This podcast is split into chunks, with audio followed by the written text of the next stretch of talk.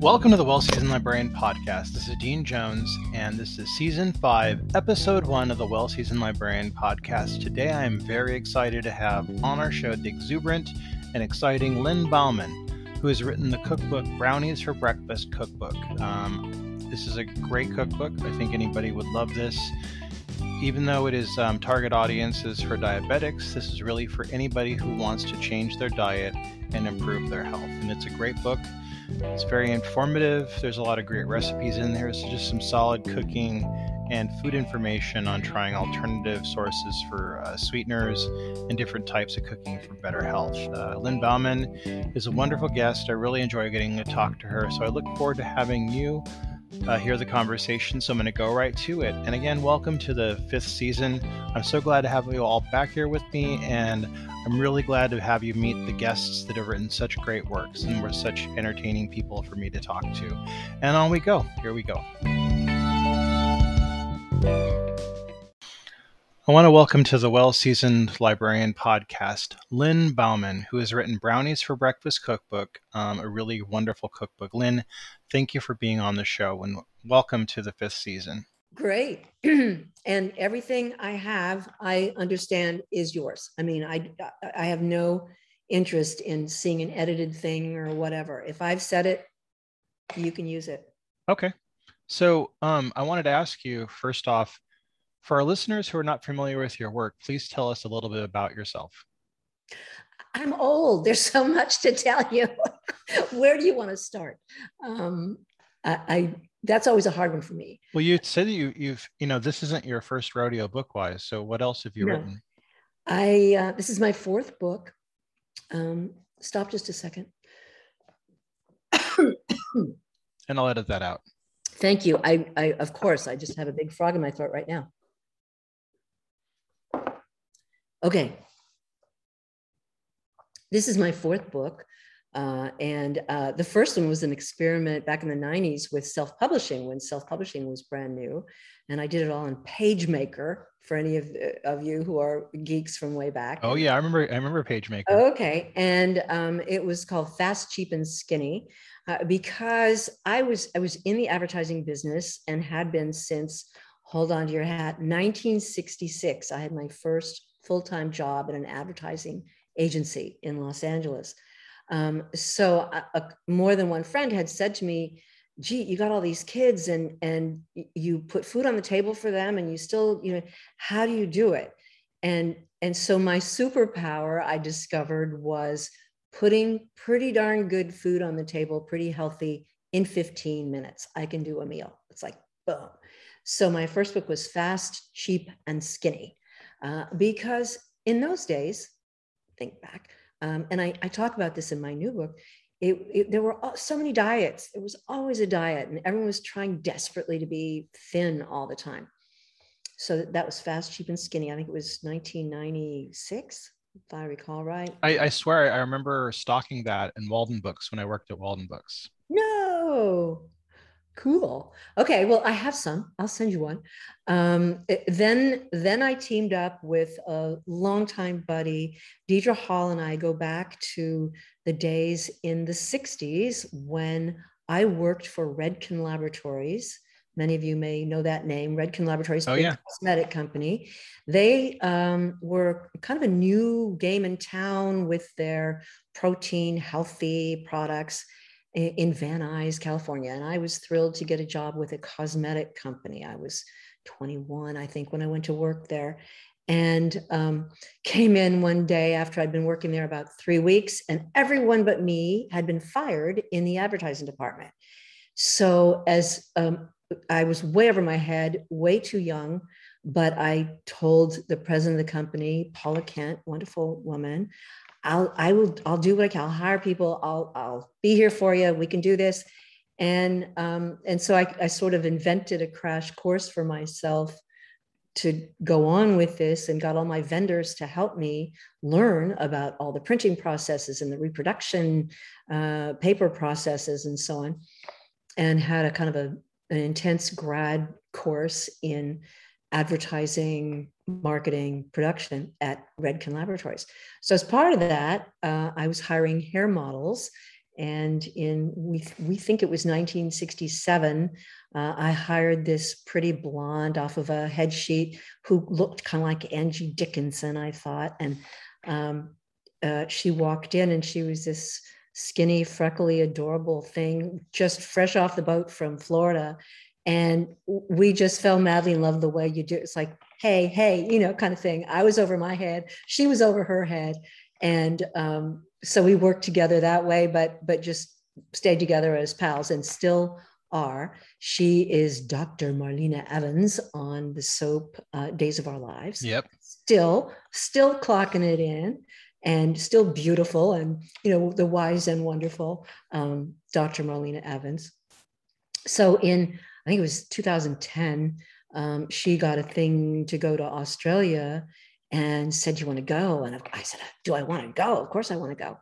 And um, she said, and so we started getting ready to go. And I thought, wait, she needs a book.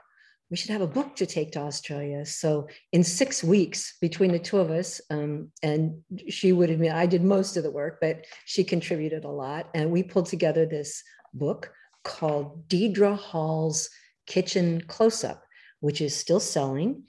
If you get it, you'll recognize a couple of the recipes that are in my newest book, maybe tweaked a little bit, but they are tried and true recipes that I've been using for decades and that I want everybody to know how to do.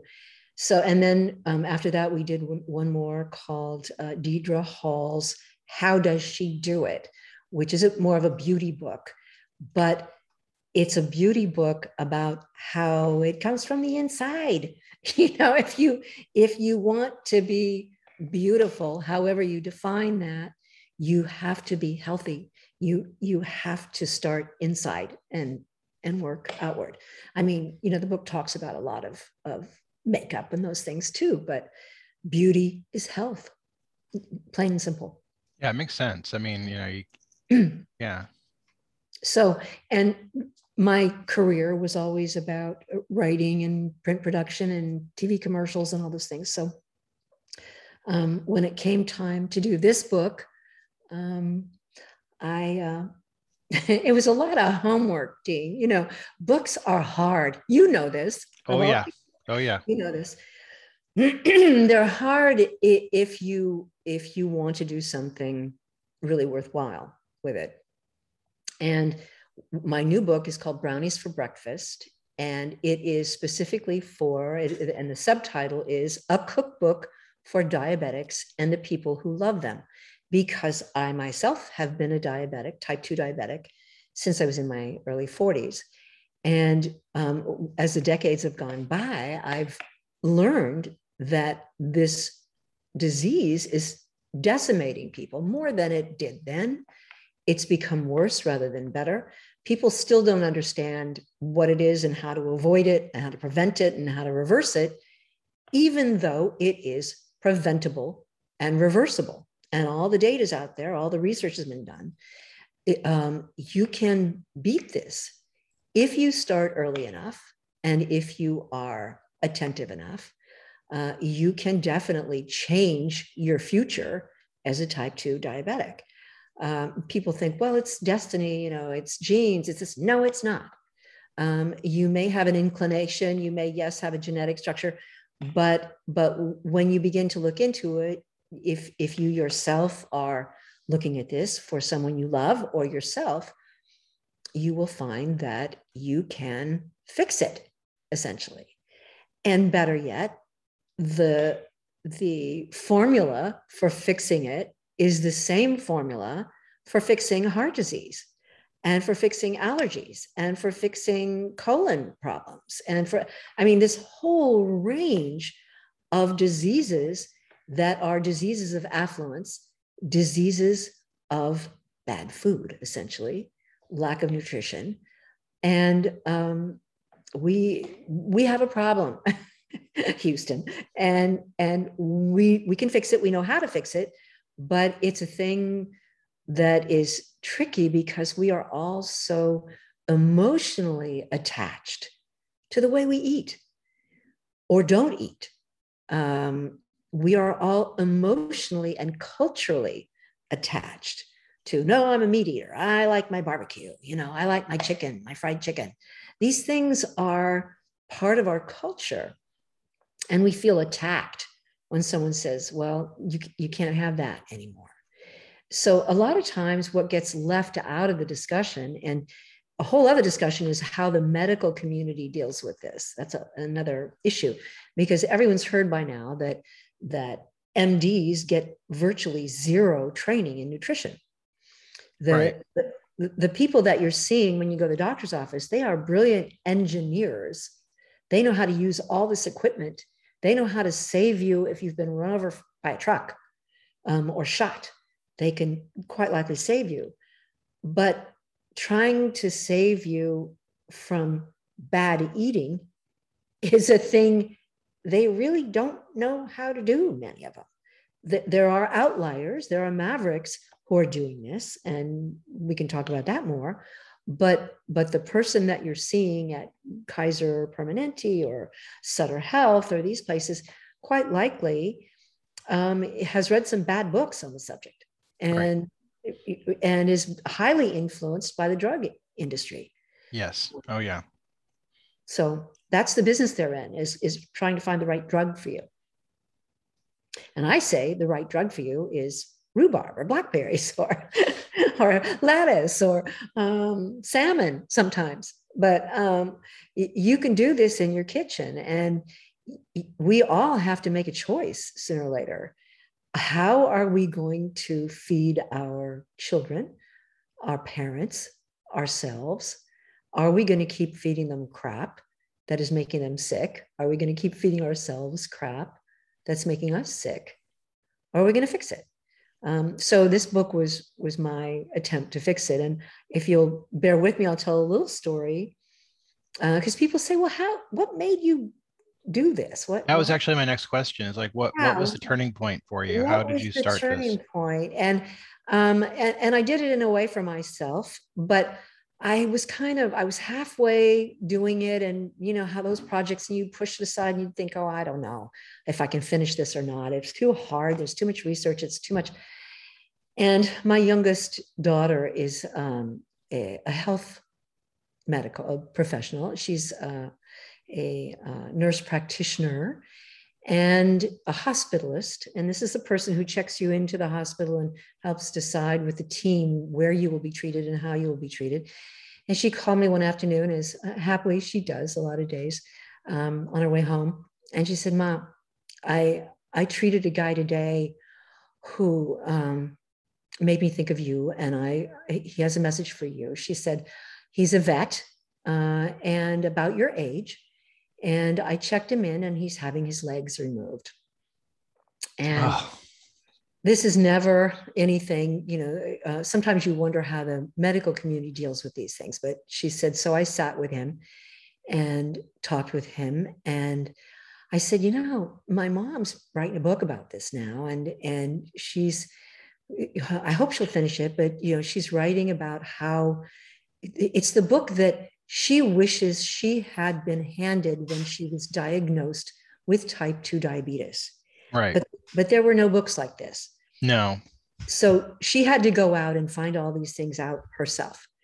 And so she's working on it. And she said he got tears in his eyes and he reached out and held my hands and said, Please tell your mom to do this, finish it, do it for me and all the other people like me who didn't have that book. Do that book. So that's this is that book. You know, I mean, it's funny that you say that because I've worked with books for a long time. I worked before I was a librarian. I worked in book sales for major uh, chains, and people would come in and say, "Do you have any books on diabetes cooking for diabetics?"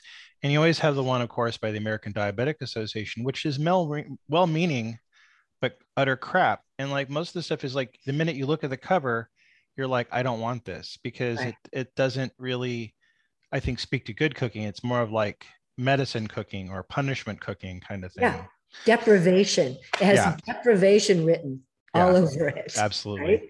Which is why I went with brownies for breakfast because I really wanted to smack people with you can have some great food. And it's food that you wouldn't have maybe discovered if you were still eating nachos in front of the TV every night. Right. Uh, you, you know, you got to you got to put aside a lot of the kind of not great food that you're eating now and go for some really brilliant food that you will be astonished how easy it is to make there's no and I, and i'm not i don't like to measure stuff. You know i'm not that food scientist that believes that every gram you know should be just so and that you need to put foam on things. I'm a grandma and i want to get her done and put it on the table and have everybody go oh this is lovely. Thank you. It's wonderful. Right.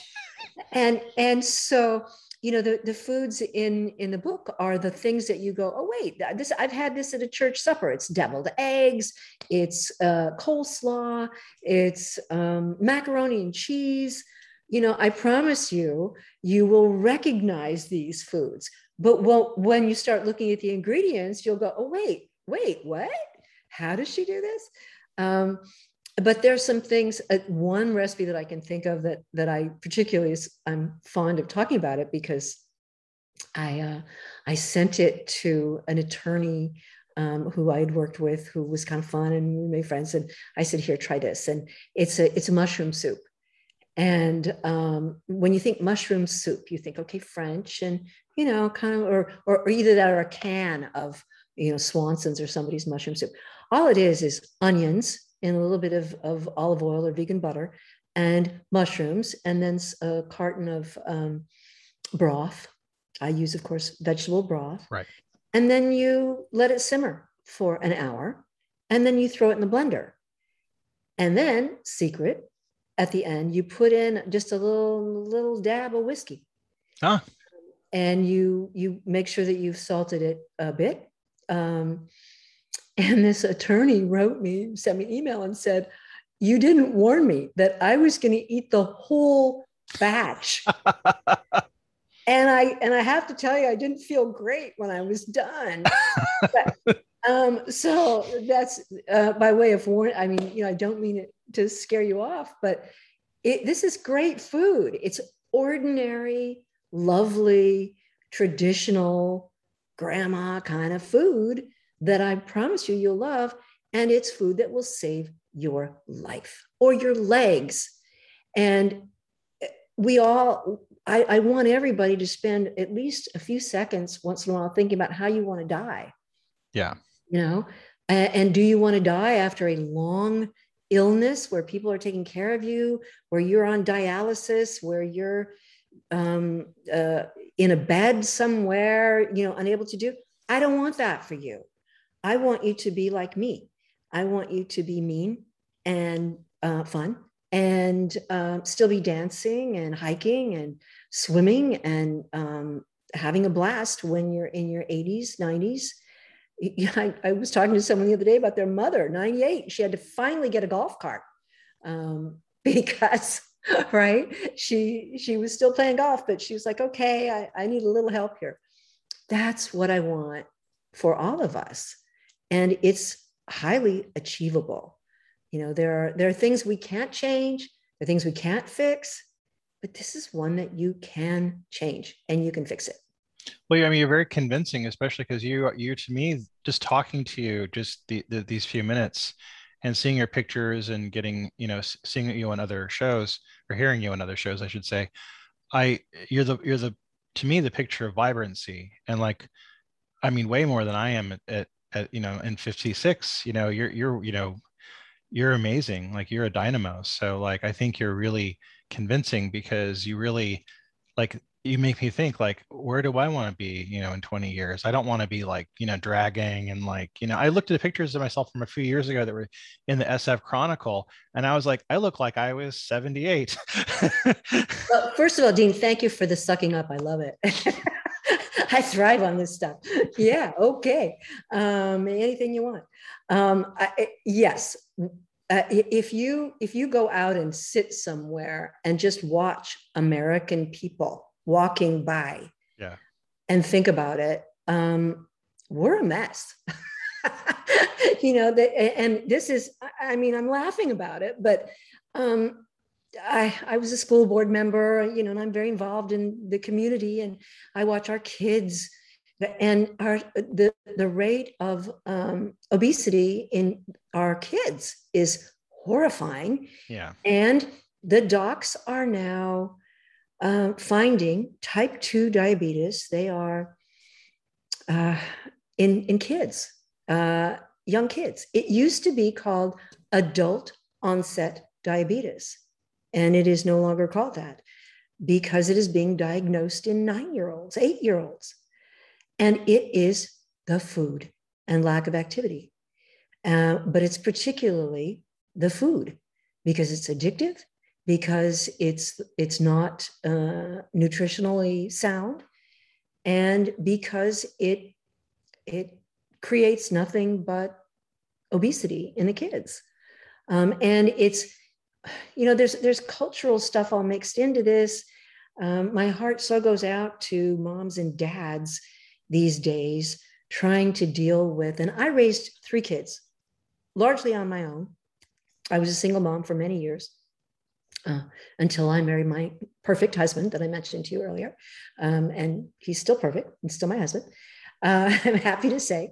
Um, it, but it's it's become so difficult to raise children in a climate where they go to Mandarin, they go to baseball, they go, you know, they're going to different schools at different times. They go early, but there's no bus that, that it, you know, and so the family gets caught up in this maelstrom of getting everybody what they need. And so guess what they never get that they really need? Nutrition, food.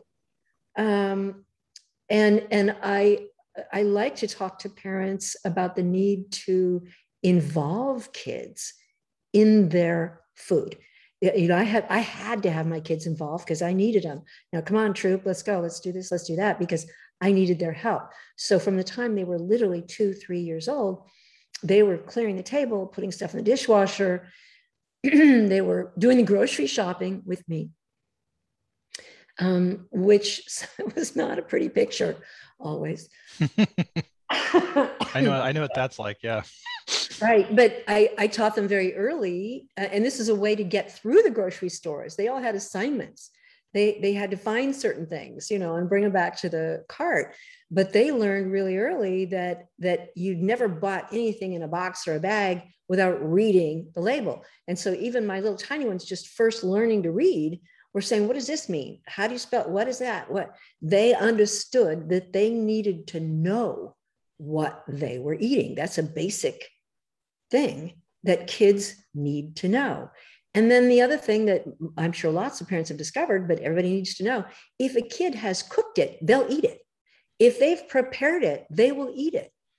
And so I don't want to hear all this stuff about fussy eaters and they won't this and they won't that if your kid is part of meal prep, your kid will be part of a good dinner table landscape.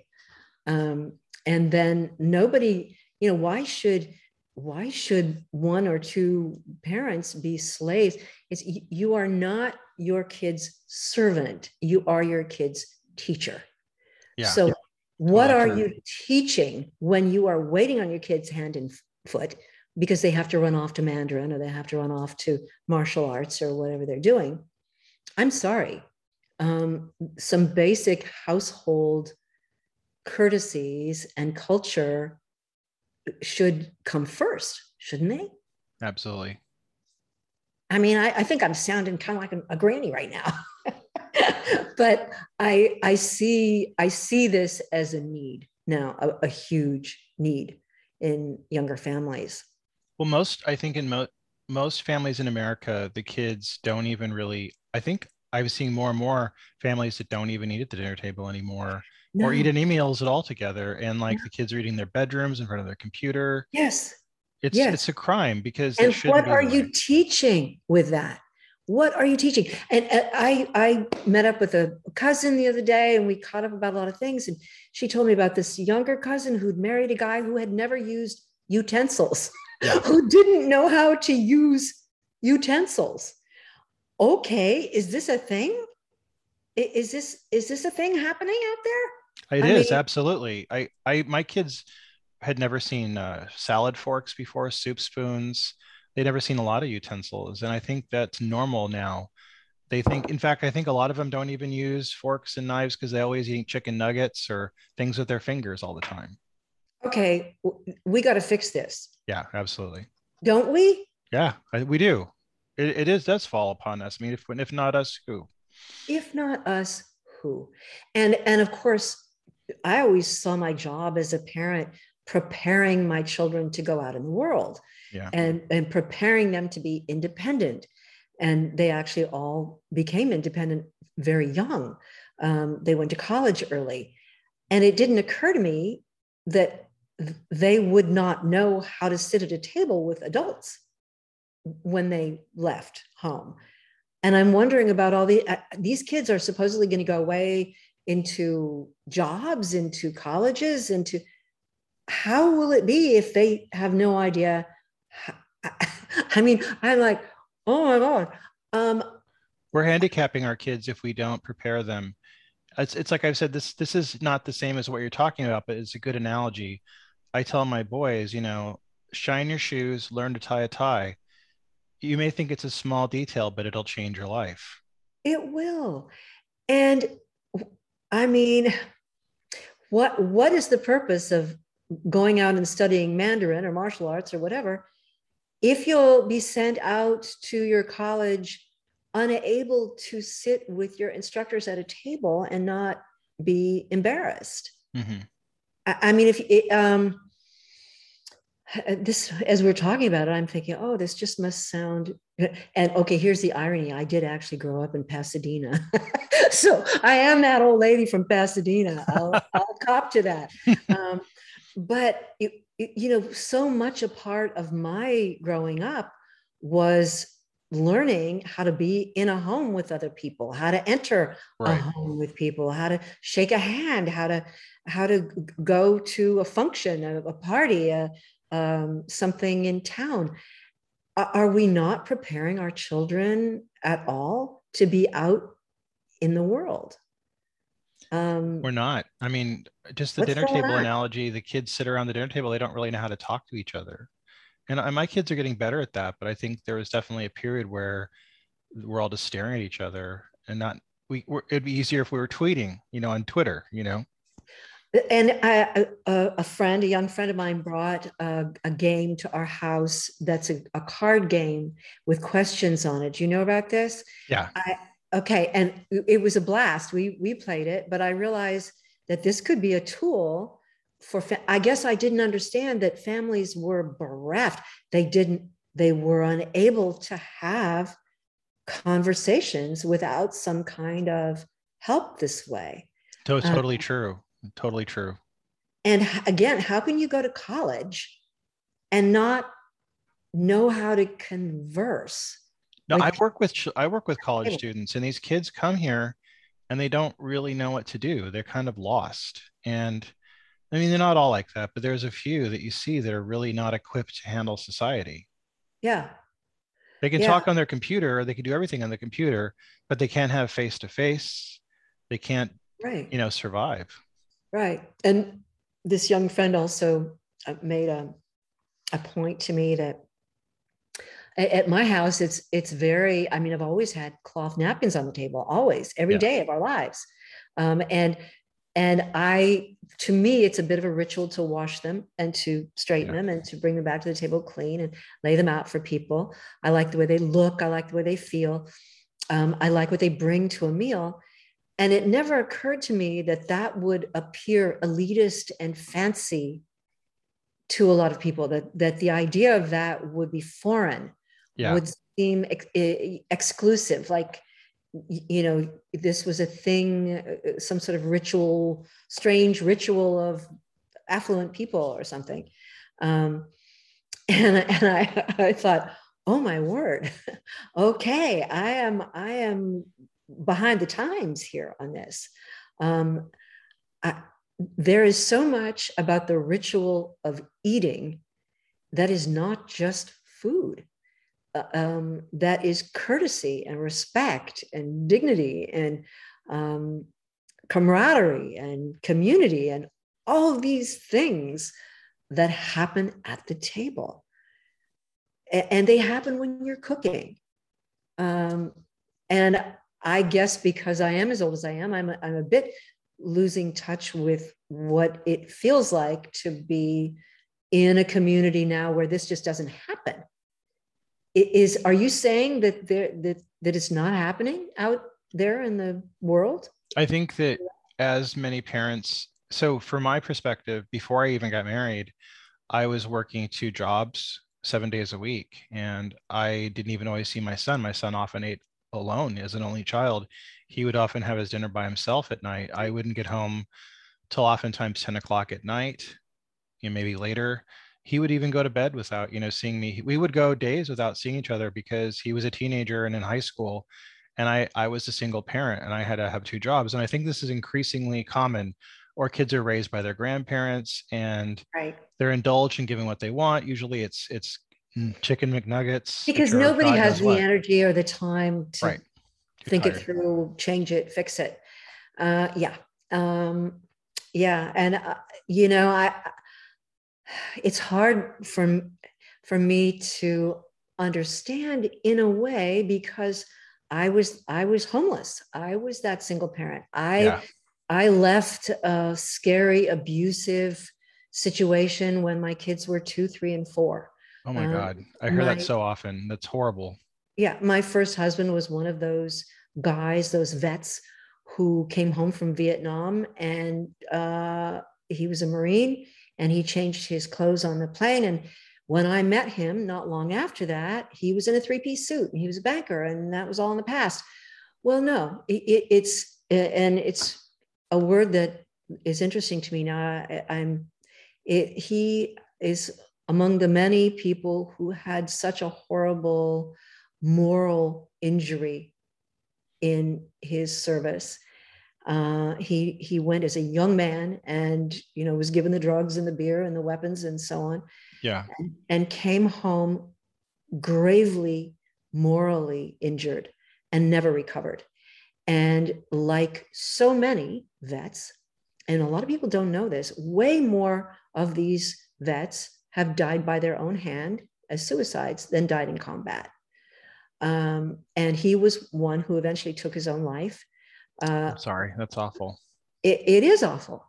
Uh, and I knew that was where he was headed. I, I mean, here I was, I had kid, three little kids, and um, I was on a little farm in North Carolina and uh, doing my best just to keep our little ship afloat and keep the animals fed and the kids and everything and i could see him unraveling every day it, it just coming unglued. But I, I, but i didn't understand it.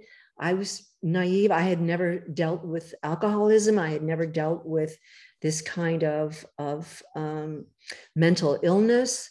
And here he was this tall good looking you know great family guy college graduate and he had a wife and he had kids. And he was falling apart in front of my eyes. Mm-hmm. And so, to save myself and save my children, um, I lied and, you know, did what I could. And we packed our little bags and we got on a train in North Carolina and we came west to my sister's house. No money, no job, no nothing, you know, whatever.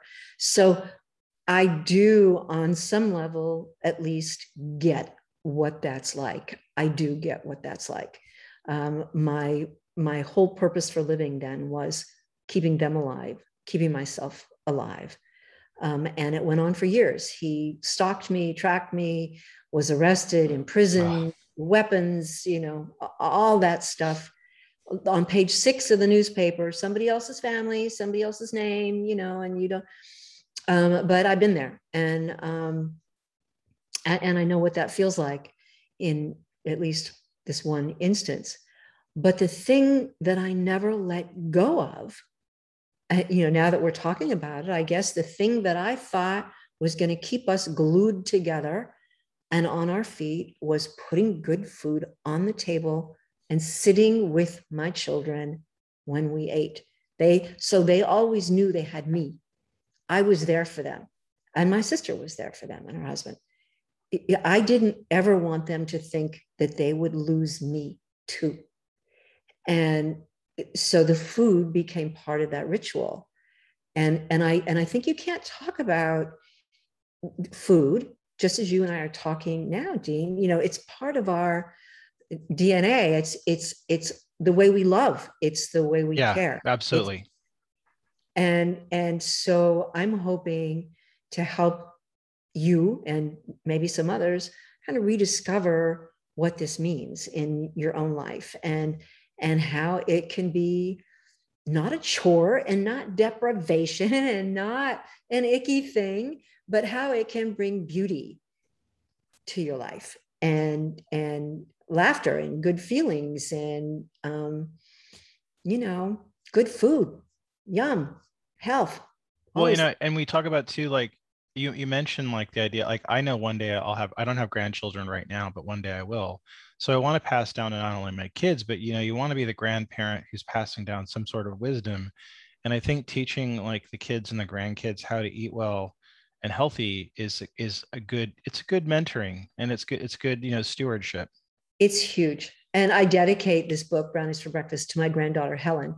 Oh, um, that's nice. That's wonderful. Yeah, and she she is a huge part of why I wrote. My kids would always say to me, "Ma, you got to write this stuff down. You have to write it down, you know, so that she'll know, and and so she she can pass it on." Um, and and as you and I talked, she's 14, so that's an age where it's like, you know, she doesn't want to hear anything, but she's hearing, she's listening. Um, I know she is. Um, and then I have a new grandson who oh, oh, that's right. That's right. Congratulations. Six weeks old. His, his name is Wolf Erickson. That's a great um, name. Thank you. I think it's a great name for him. And he, you know, what a miracle. Um, it, these kids arrive totally who they are. It's like, oh, it's you.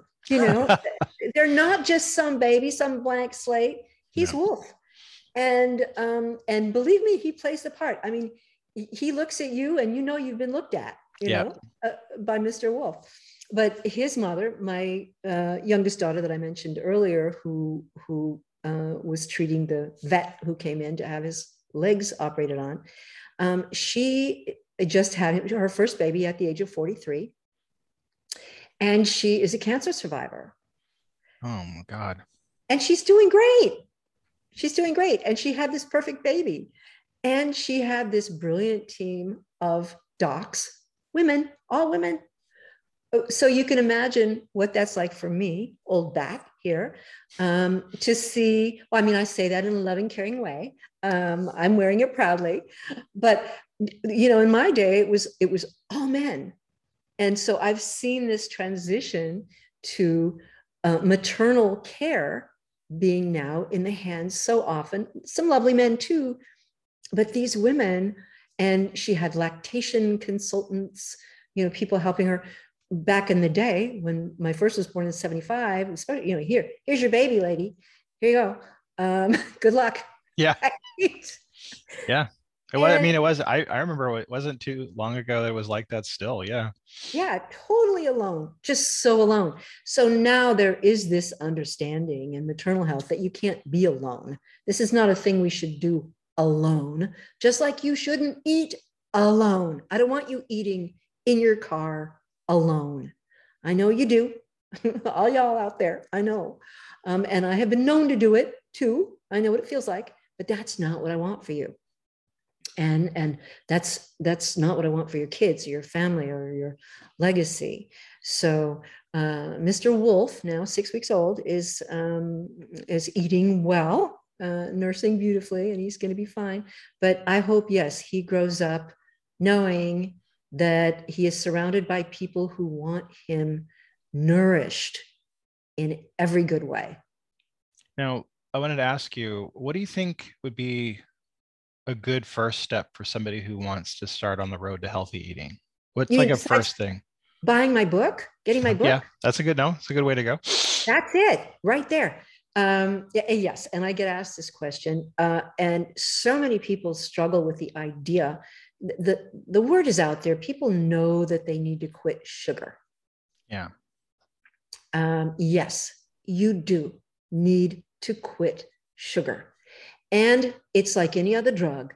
I'm sorry, you can't have just a little. You really need to quit sugar. And um, have I ever cheated? Yeah, I, of course, I'm human. Um, but what happens is your chem- your body chemistry will change. Your saliva changes chemically, and you will stop craving it. And that sugar is doing such enormous damage to your body. If you could see some sort of little animation of what happens when you eat the sugar that is in all the processed food that you eat, read any label on anything in your cupboard, and it will have sugar in one, two, three, four forms. Oh, yeah, it. absolutely. Um, so it, and, and you, but you can't see it. You can't see what it's doing until you get your legs cut off. Yeah. Have you seen the infographics that show the amount of sugar in ordinary items? Because you said like people are like, oh, I'm just going to have a little sugar, but yeah. when they show all the the pictures of the items and then next to it is how many spoons or cups of sugar in them. Right.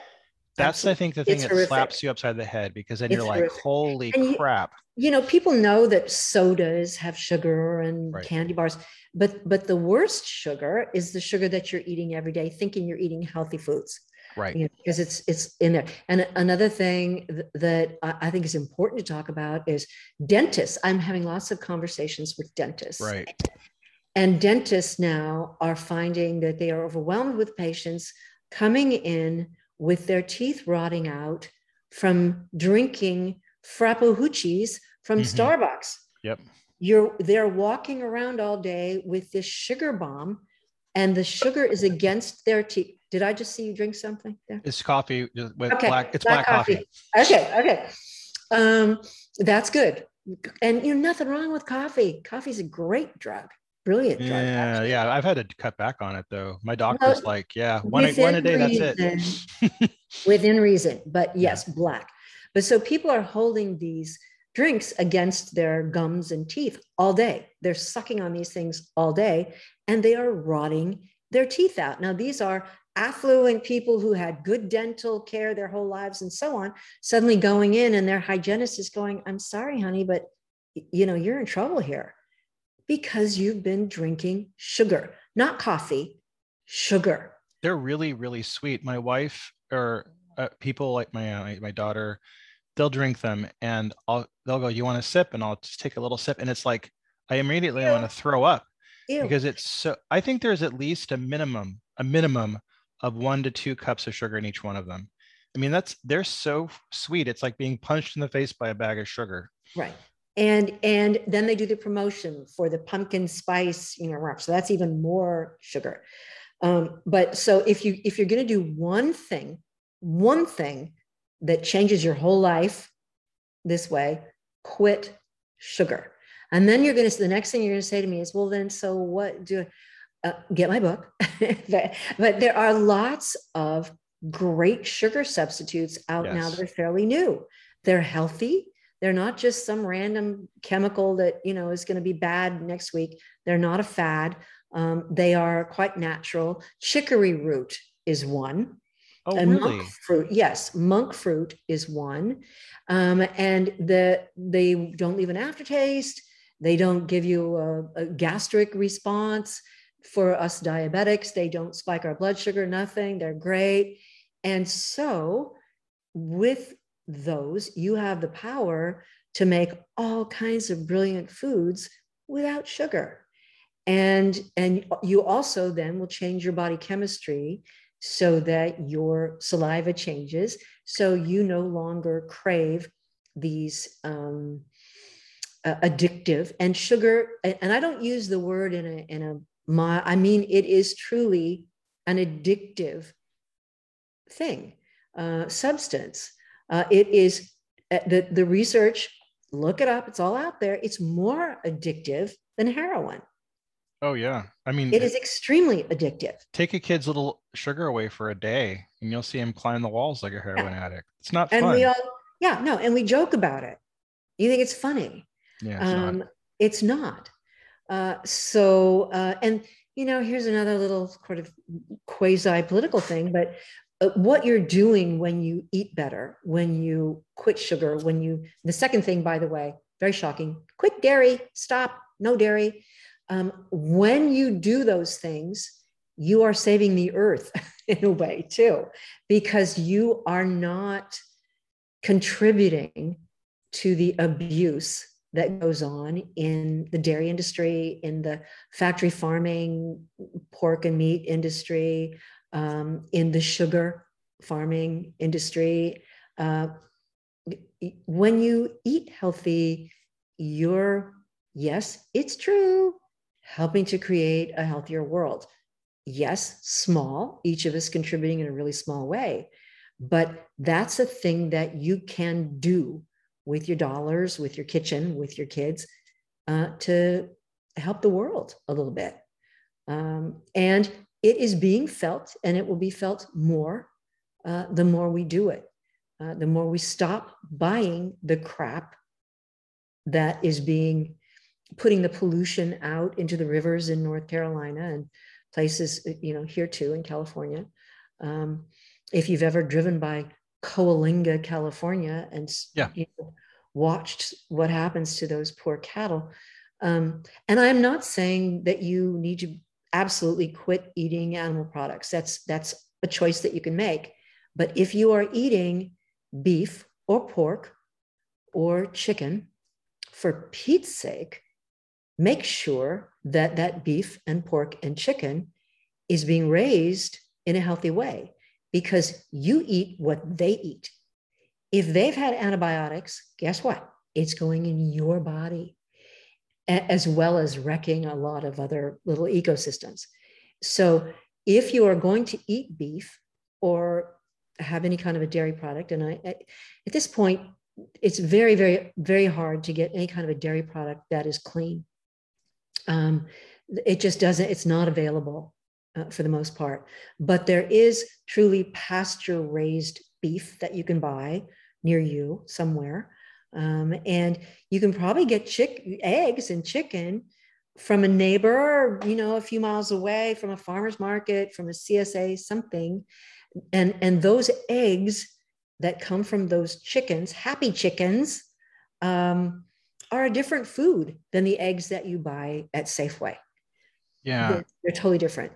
Uh, so it's the quality of what you're eating in every case. That yeah.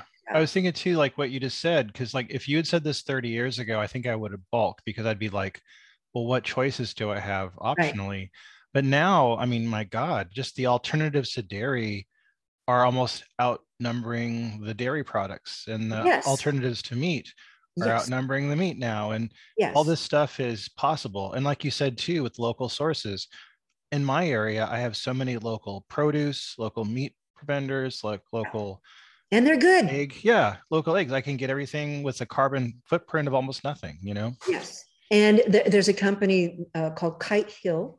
I think are they in emeryville or someplace not too far from you? Yeah that sounds uh, familiar. uh, mm-hmm. and they are an example of a company making a butter substitute oh. that i have tasted butter that i churned myself that just came out of the cow and, but I bet you haven't because most people never get to do that. Um, and this artificial quote unquote butter, the vegan butter, tastes like that. It's wow. way better than the butter that you're buying in the grocery store that says butter because it doesn't have the dye in it and it doesn't you know it's it's a better product and yes it has some well i forget i think it's cashew and i forget what else is in it uh, and I invite you to explore yourself. That's not the only brand. But when people say, yeah, yeah, artificial, it's better than the butter that you buy in the store. It's fresher and it tastes fresher. So I, I invite you, please explore what some of those things are. Don't just dismiss the idea um, and yes, I eat Beyond Burger kind of stuff and uh, Impossible Burger. Don't eat a ton of it, but once in a while, I get a yin for something that tastes kind of hamburgerish. Mm-hmm. And so I have a lot of recipes that I do with those things, and I and they're handy to have in the freezer and so on. I'm not a total purist about this, um, but stop eating sugar of any kind. Stop right now. And if you possibly can see your way clear, I would highly encourage you to stop eating dairy of any kind. You will notice, first of all, right away, your nose stops running, your kids' noses stop running, your digestive problems may go away immediately, whatever they are, mild or severe. Um, dairy is responsible for a huge amount of illness and discomfort in our everyday uh, population eating it's and people it, has been so much a part of our culture right we grew up milk you know got milk billions of dollars were spent trying to convince us that it was the superfood that it was the perfect food I feel like milk was enforced when I was a kid. It was it wasn't a choice. You had to yeah, drink it's it. not. In fact, you know that they've really connected type 1 diabetes to kids having um, dairy milk as young children. Um, there's a big connection there. I'm not going to say that it's been totally proven, and I'm not going to present the information here, but it, you can go out and look it up yourself. Uh, it's not hard to find. Um, but so if if you're going to do one thing, make it sugar. Two things: sugar, dairy, and then um, and then take it from there. And get my book. right now. More, I'm becoming more and more frank actually with people about, yeah, you have a choice to make. Yeah. You have a choice here. You know, okay. you continue to do this like you've done it, or you can be healthy. Well, yeah, I mean, you know, you're you and I are talking at a I feel like you've been kind of dropped into my lap by the gods because um I have. Because uh, yeah, because because I've so okay, I'm gonna flash back to a couple of years ago a couple of years ago, my wife and I are both smoking. I'm um, drinking like probably up to like a bottle of wine or or three or four scotches per day. eating fast food all the time, living off of basically sugar and like all these bad things. So two years ago, that's where we were.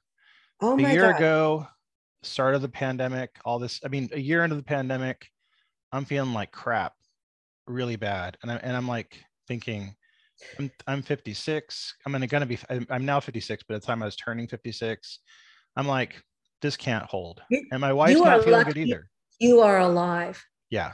you you're right. Really you're right. You're alive. And yeah. I'm like feeling so bad, no energy. And I see you now, you're so vibrant and like you're just like a life force. And I was like the opposite. I was like negative. So I'm like, first thing, uh, two years ago, I quit smoking a year ago though i'm like i got to do something so i started changing my diet i mean i'm not saying i'm anywhere great now i'm i'm still need to be better but like at least i'm like looking at things and, and considering stuff and reading up on it and instead of like eating like a breakfast burrito every morning i'm having some oatmeal and some fruit you know and i'm not drinking as much coffee i've cut way back on caffeine i haven't had it like i've cut down on alcohol to the point where i haven't had anything to drink in over a month I'm so happy to hear that. Uh, okay. Will you be my patient? yes. Yeah, um, absolutely. Because uh, so far, you know, I have a few guinea pigs out there in the world. I am my main guinea pig. My husband has been fabulous about all this. I mean, he's been so patient. Um, I, I, I, found the right guy, right? And um, I tell this story uh, sometimes when I'm interviewed about going to this conference in Oakland where um, I took sort of a promotional piece about my book because I wanted to find out what these MDs would think. You know, how do they receive this and would they use something like this? And so I spent five days watching PowerPoint presentations about stuff that I thought I knew something about because I've been writing about it and reading about it and so on. But these guys, this was the Plantricians Conference, MDs from all over the world. I don't know if I talked to Ray Sean about this or not. Um, and I don't think so. What we've always been told about uh, diabetes is that you limit your carbs and you limit your calories and you keep your weight down. Yeah. And um, it turns out that that is sort of partially true. But what was totally left out of that message was animal fat is the big culprit. Mm-hmm. That's the thing that gets between your cells and the glucose uptake. So, um, and I'm going to cut this short because I know you don't have all day, but so I get in that my husband comes to pick me up in Oakland, downtown Oakland, and uh, near you, and which, by the way, I loved. Downtown Oakland was cool. I didn't. No, I love Oakland. Yeah, Oakland's great. great. Um, so I get in the car and said, "Guess what? Yeah, thing every husband never wants to hear. yeah. Guess what, honey? Um, what? I said, I'm vegan now. And he said, Oh, um, a little silence. And he said, Okay, I'm in. Um, true love. Uh, so for six months, I did an experiment on myself. Having always been steak, pork chops, meat, I loved it all. Yeah. Uh, my weight was fine, you know, and my numbers were not bad at all. Um, but I thought, okay, I just have my numbers done. I am going to, for six months, I am not going to eat one single animal anything. And guess what? My hemoglobin A1C came down, my weight came down. My husband started coming in going, Look at my belly, it's shrinking. It's like, wow. We did not limit what we ate. I mean, we pigged out on whatever we were eating, but we just didn't eat dairy and meat. Now we've changed that a bit. We eat some salmon, we eat some shrimp, but basically we've stayed with it because, Dean, we feel fabulous. I mean, we get, t- I'm 75. I get tired, you know, I do. I need good sleep. I talk about it in the book. I want you to have this book right now. I wish I could just beam it to you. Uh, I'm going to be getting it next week, so I'll have it soon. Okay, all right, because I talk about sleep and how you can't separate the si- movement and sleep and food. It's all the same. Thing. Yeah. and I'm so happy that you dropped smoking. I was a smoker back in the day, um, too. I get it. So I'm not going to be judgy about it. But holy shit, if there's one thing you can do to save your life, that's that thing. Number one. Yeah, Two, absolutely. The alcohol. I love my wine. I love a cocktail. I'm not going to be judgy about that. But we are talking about either none or once a week. Yeah. You know, make it a Friday night thing or a Saturday night thing but it needs to not be part of your habit. It needs to no. not be a habit. Absolutely. I feel so different than I, when I was drinking every day. And even when I'd cut back, I was drinking every day, like half a bottle a day. That for me was cutting back. And even then, so I had, it was an experiment for me. And honestly, I think even though I know you didn't talk about alcohol when you were talking about Rayshawn, just hearing you talk about that made me think about like what can I do to experiment and do things differently. And cutting alcohol out completely for a month has made such a difference in my health and energy levels. Yes. And if you could see what was going on in your brain, um, you would never do it again. Yeah.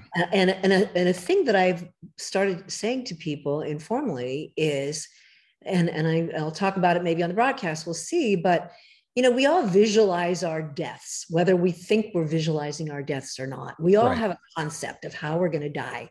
And every man, especially that I know, thinks he's going to go off a cliff somewhere. He's right. going to fall out of an airplane. He's going to fall over one day in battle. You know, he's going to just drop. You're absolutely right. You that that is not how it happens. You are setting yourself up to be an invalid for a long time. Yeah. You will be on dialysis. You will be on insulin.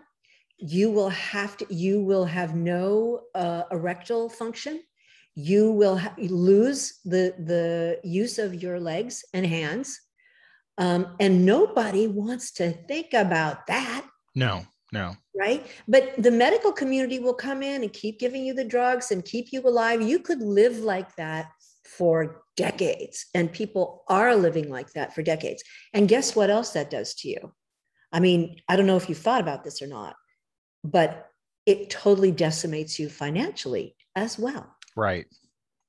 So you are not only drinking away your good health, but you are drinking away every dime you've ever had and more. Yeah. So I'm it's cashing checks I can't pay when I'm older. Yes, it's so it's the alcohol, it's the cigarettes, you already know that, but it's also that food that you're eating. Yeah. Um, and and the fact that you're driving through because every bite of the crap that you're eating takes the place of actual nutrition. So you are not nourishing yourself. You're just eating crap. And I think it's like being on drugs because I think if you're a drug addict, you're you're taking drugs you know it's bad for you, but you're doing it because you have this symbiotic need for it. And I think that fast food can do that too. I think all the crap that we eat, candy, fast food, all this stuff, I think it is like in a way like being on a severe drug. You do know that it is truly addictive. You know Yeah, that. absolutely.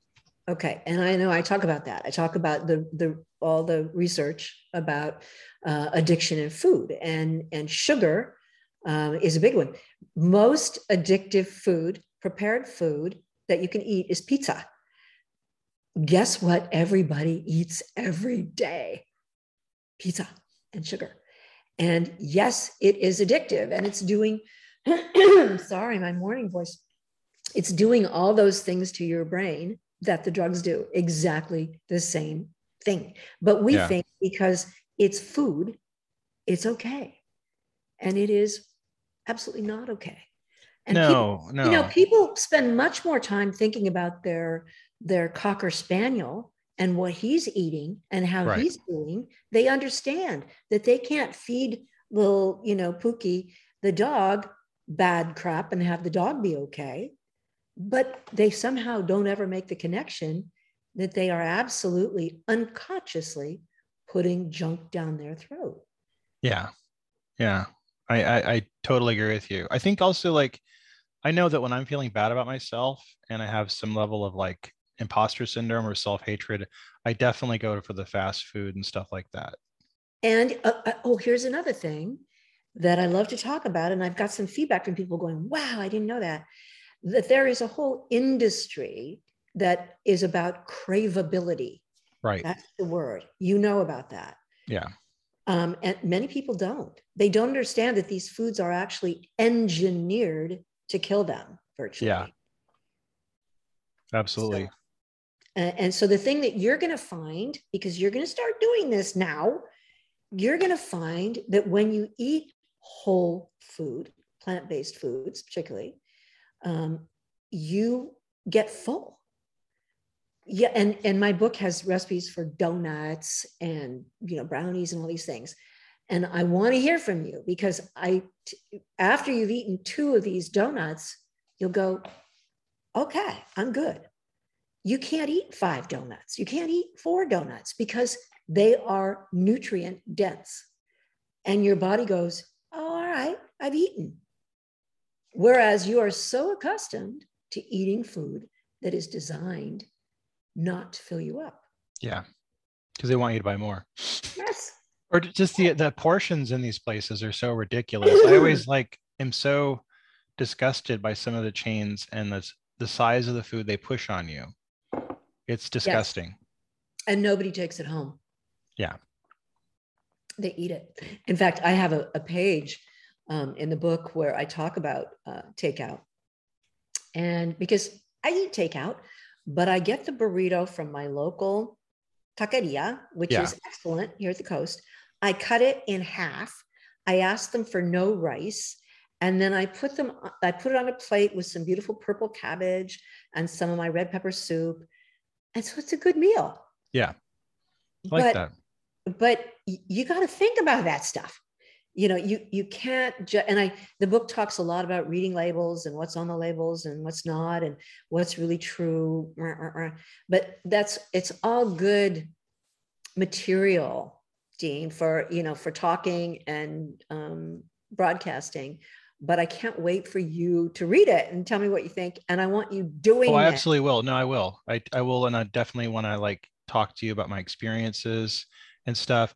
I'm also really interested in, um, see, I'm a, so I'm a food nerd and I like the idea of how certain substances work in baking and cooking. yeah. So I'm really eager to see like how some of your recipes work with the different sweeteners, with the different agents for cooking so it changes the nature of them like i think i saw a copy of your brownie recipe for the breakfast brownie and how you use like oat flour i think and different things like that. No did you sign up for my list i i think no i don't think i did yet. Okay go on um, my website. It's just lynnebowman.com and sign up for my list if you wouldn't mind and i will send you recipes okay. um, right away. I think one goes out immediately.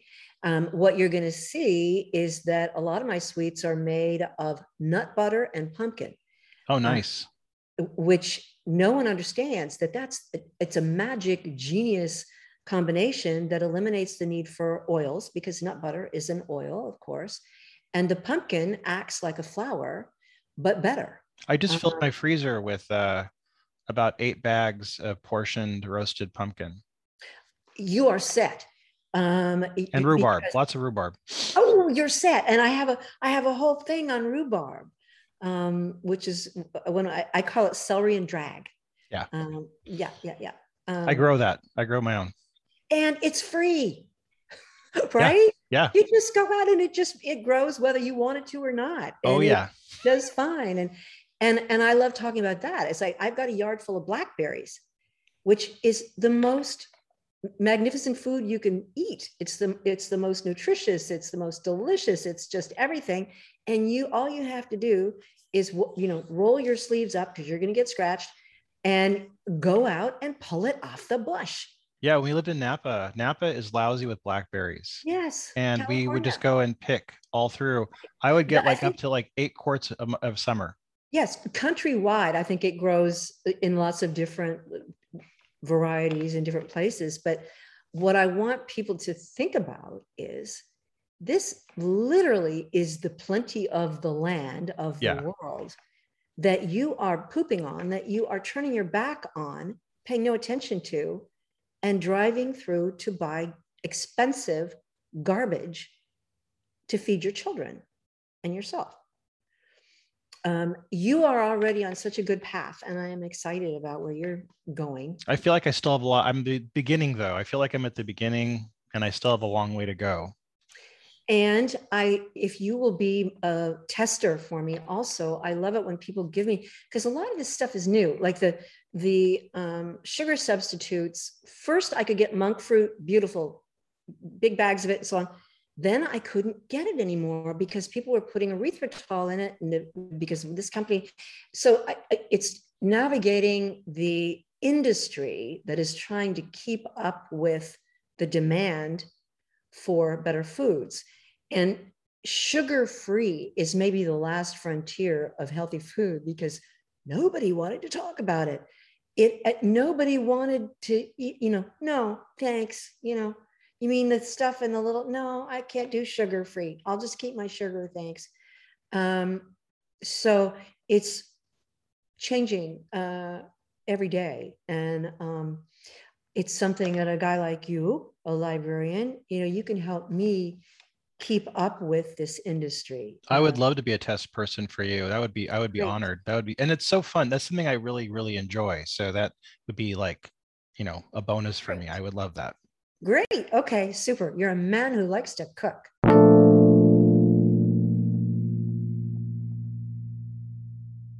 Mom deserves the best, and there's no better place to shop for Mother's Day than Whole Foods Market. They're your destination for unbeatable savings, from premium gifts to show-stopping flowers and irresistible desserts. Start by saving 33% with Prime on all body care and candles. Then get a 15-stem bunch of tulips for just $9.99 each with Prime. Round out Mom's menu with festive rosé, irresistible berry chantilly cake, and more special treats. Come celebrate Mother's Day at Whole Foods Market.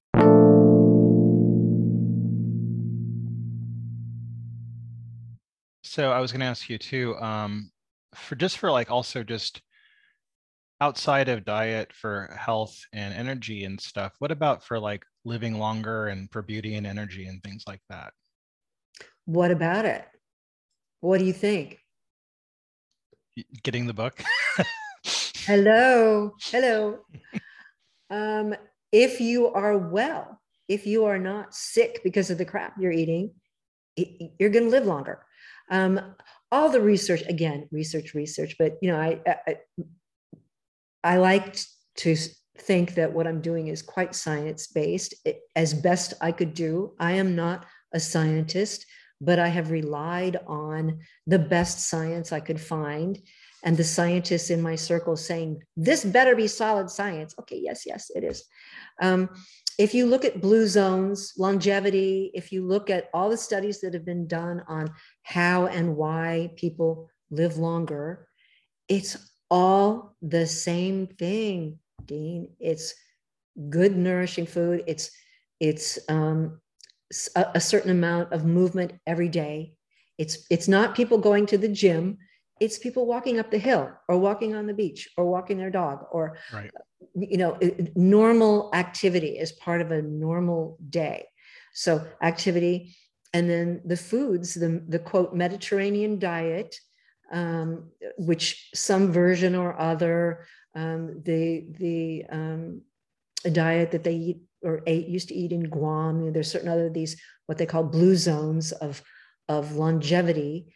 Uh, it's it's the omegas that you get in fish, it's nuts, uh, and plant based foods, green growing fruit, real live food.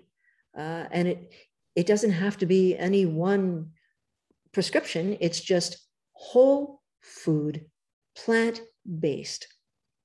That's basically it. Um, and um, real food. Uh, as much as you possibly can is the ticket. Um, and that sounds so simple, doesn't it? But so difficult at first to implement because we've been going the other direction for long enough now that people don't even know what a real food is when they see it. Um, yeah, so, I mean, when I was a kid, we had Tang instant yes. breakfast drink. Yes, we and had a cereal that was not even like yeah. food yeah. the cereal we ate as a child, I, I cringe to think of it because it was so full of food dye. I think it had more food dye than food. Absolutely. And and our mothers, my mother uh, um, was so thrilled to have a supermarket down the street. That was kind of a new thing. Yeah. Uh, and so she could go into the supermarket and get anything and come home. And um, and I used to come home from school and make cakes out of the boxed mixes yep. because I could, you know, right? Yeah.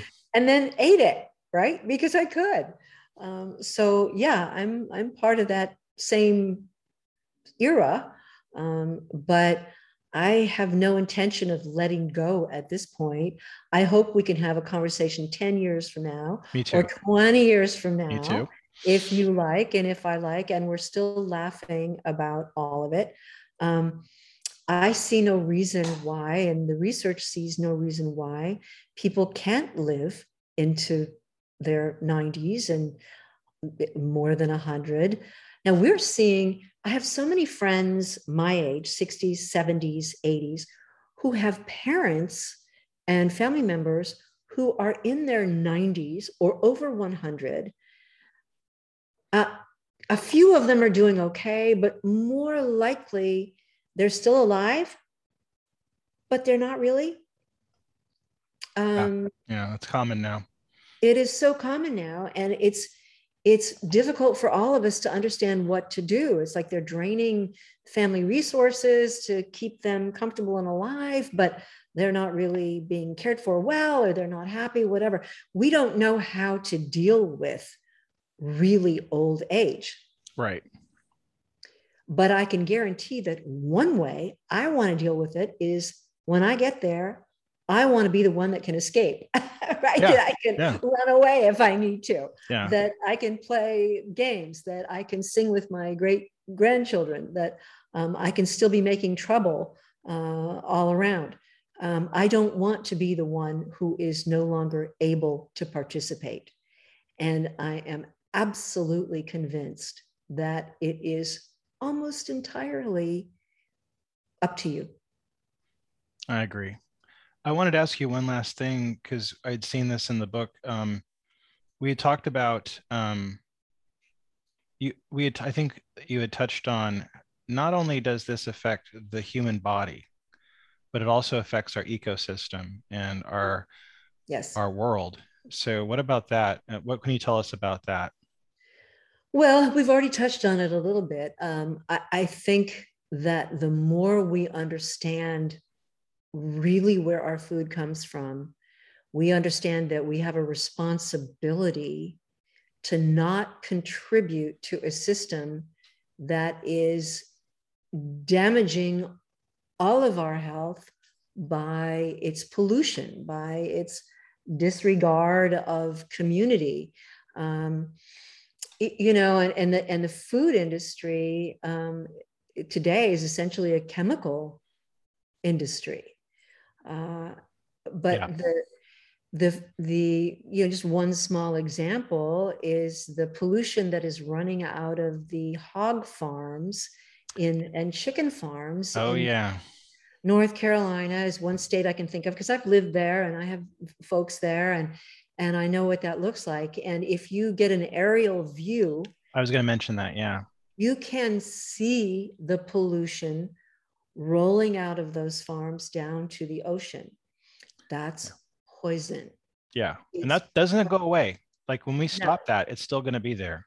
And it's rolling into the ocean where it is poisoning the fish. Yeah.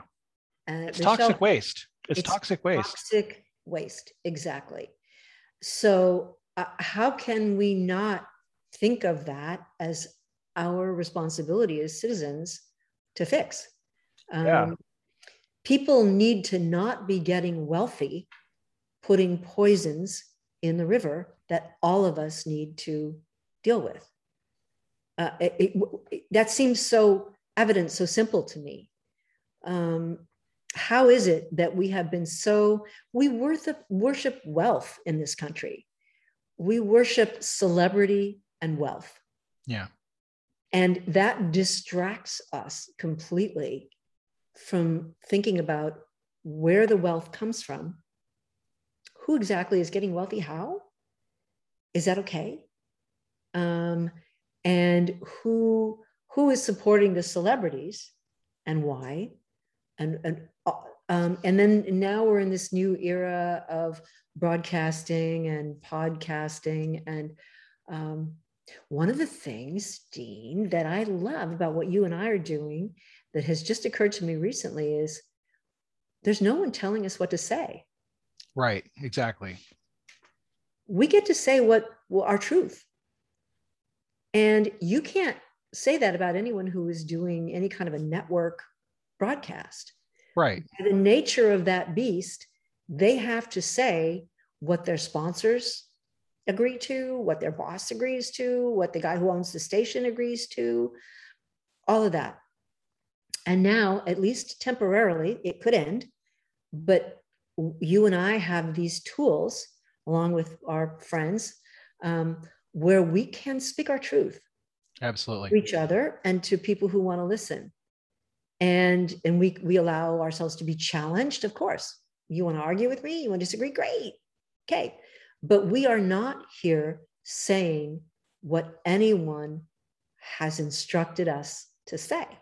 Right we're speaking our truth uh, yeah i love that about this i don't have to like have somebody breathing down my neck telling me who to have on my show i can have whoever i want it's nice. what the limits are right yeah i like that and that's new that's yeah. very new.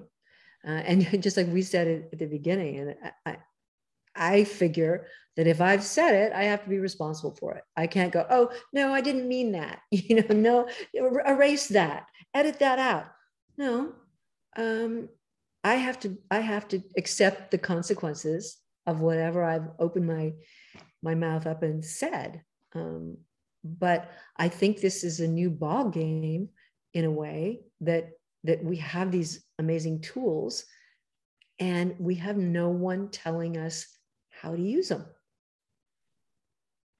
I like that. I it's I, I really haven't thought about it till you just said it, but yeah, that's it's it is really nice to kind of just you know have who I want on the show.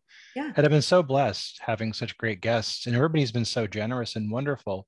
And it's it's I needed it because it's renewed my faith in America and my fellow Americans. Seeing people on Twitter, seeing people on Facebook, it's also shallow. But like talking to somebody like I've talked to you, I mean, I know a lot about you now, but I, I've talked more to you than I've talked to most coworkers in maybe the last five years. Well, and you and I both share that uh, I I love meeting people this way. I've yeah, met some incredible people this way, and it's it's kind of an old timey concept of sitting on the train with somebody for a few hours. Yes, yes. And you know they'll go, and you'll say goodbye, and but for those few hours, you are face to face, truth to truth, and you have no reason to do anything except just love each other, exchange information, you know, share what you can. And we have COVID has interrupted our social systems even worse Big than time. they were before. But social media has really interrupted our social systems. And I'm not going to say social media is a horrible thing. It's just one of the beauties of doing what you and I are doing is that in the podcasting world, we're respectful of one another. Yeah. Um, we're we're grateful. We're happy to be talking. We want to share this information. This is not a battle. This isn't an argument. This is a conversation, which to me is kind of a holy thing. I, I'm a lover of conversation and the power of conversation. And that's not a new thing. It's always been so for me. But here we are with a tool that enables real conversation between two people who would never meet. In your case, you don't live too far from me, but yeah. I mean, I, I've had these marvelous conversations with Melbourne, Australia. Yesterday, it was the Netherlands and Switzerland. Um, you, people all with this sharing heart, which is you know not a thing you're going to read in the newspaper. And i am an addict. I mean i am a, a, a junkie a newspaper media not tv but print junkie. Yeah me too. And the headline this more the, the whole front page the new york times today was the most depressing thing i'd ever seen. And then i read heather cox richardson's report about the same all the same news and it was wow look at this happening. This is so interesting. Gee these figures are up and this so you got these two totally different worldviews on the news on what's happening today. And of course i'm going wait new york times?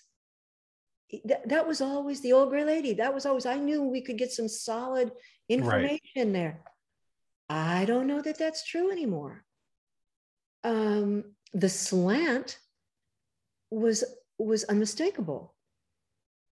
It was kind of crazy. And i and i my feeling about what's going on is that it's they've got to be clickbait like everybody else now. They yeah. cannot sell that paper based on it being information. They have to sell the paper based on extreme this is going to hell that's going to hell this will never work. They can't possibly what a disappointment you know that's apparently what sells. Yeah. And so, so a lot of us are going around going, wow, things are pretty crappy right now. When in fact, it's a slant. And and you and I doing what we're doing today, along with our other compatriots that are in the podcasting world, we don't have to accept that slant. Yeah. Um, I'm glad you mentioned Heather Cox Richardson. She's amazing. I recommend anybody yes. who's not familiar with her to look her up. She's really a breath of fresh air and, you know, a great journalist. I really like her stuff. Well, she's a historian. She yeah. she teaches history at Boston University, I think it is. Yeah. Um, and she started writing these letters to an American, just sort of out of frustration. And she writes beautifully, but it, what she does is she's always coming from a historical point of view. Yeah, like, as opposed to hysterical. yes, Yes. And so, she, so it's very thoughtful, very rational, um, and not extreme and not sensational. You will enjoy her for her craft, yeah. but also for for her bringing the information to you. I know I have learned so much history mm-hmm. uh, reading her stuff. Some of it you kind of know, but yeah. but she will introduce things that you go, "Wow, what?" You know, I missed that in high school, you know. Yeah. Or History 101, whenever it was. So, yeah, she's a great resource. Love reading her every day. Well, Lynne, I want to thank you for being on the program. I've had a really great time talking to you, and I really hope to get to have you on here again. You're a generous host. Thank you, Dean. And um, uh, can we be best friends forever now? I think so. Absolutely. All right, because I'd really like that. I'm honored. Thank you. Right, we'll cut there. Well, thank you for doing this. This has been really nice. Um, I, I love it, as you can tell. I, I think it's it's um, we're kids with a new toy, but it's um, and you're a librarian. Yeah, I'm. I uh, I really like what I do. I'd like to get paid better. I'm looking for work in other universities, but that'll happen at some point. Well, pay is never commensurate with the value of what someone does. Um, yeah. Is it? I mean, no. It, yeah. i i mean, I'm let's trying... talk about teachers. You know, let's. Oh my God, we we should pay teachers way more. I've known so many teachers who have to struggle and have second jobs. It's not even funny. It's and it's just criminal. It's stupid and criminal. Um, and that's a whole other subject. So, and I, I've taken up your day here. No, uh, it's gone by really quickly. I've loved talking to you. This has been well, great. I, I've loved talking to you. It's been great. And you know, it's it's a box of chocolates, right? We just never know who is going to pop up on that screen. And um, and so far, I, I feel like there's some guiding hand on this because it's it, I haven't had even a a not great experience every single experience has been swell, different, you know, but really good.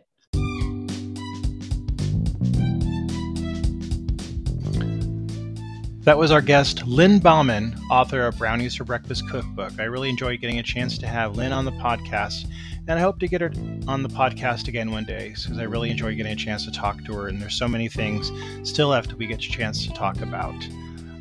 Coming up this week on Friday, we're going to have Victoria Slyn Floor talking about her times as the food editor of a New Orleans um, newspaper as the food editor. Um, that's going to be a great conversation. Uh, Victoria is a great friend, and I look forward to having you hear our conversation. And then coming up um, next week, we're going to be having Nina G. Um, with her new book, The Bay Area Stand Up Comedy Book, an archival book of the history of comedy in the Bay Area. So until then, Hope you had a good time listening to the podcast and uh, in getting to meet our guests and find out about their book. And I hope you have a great rest of your week. Until then, happy cooking.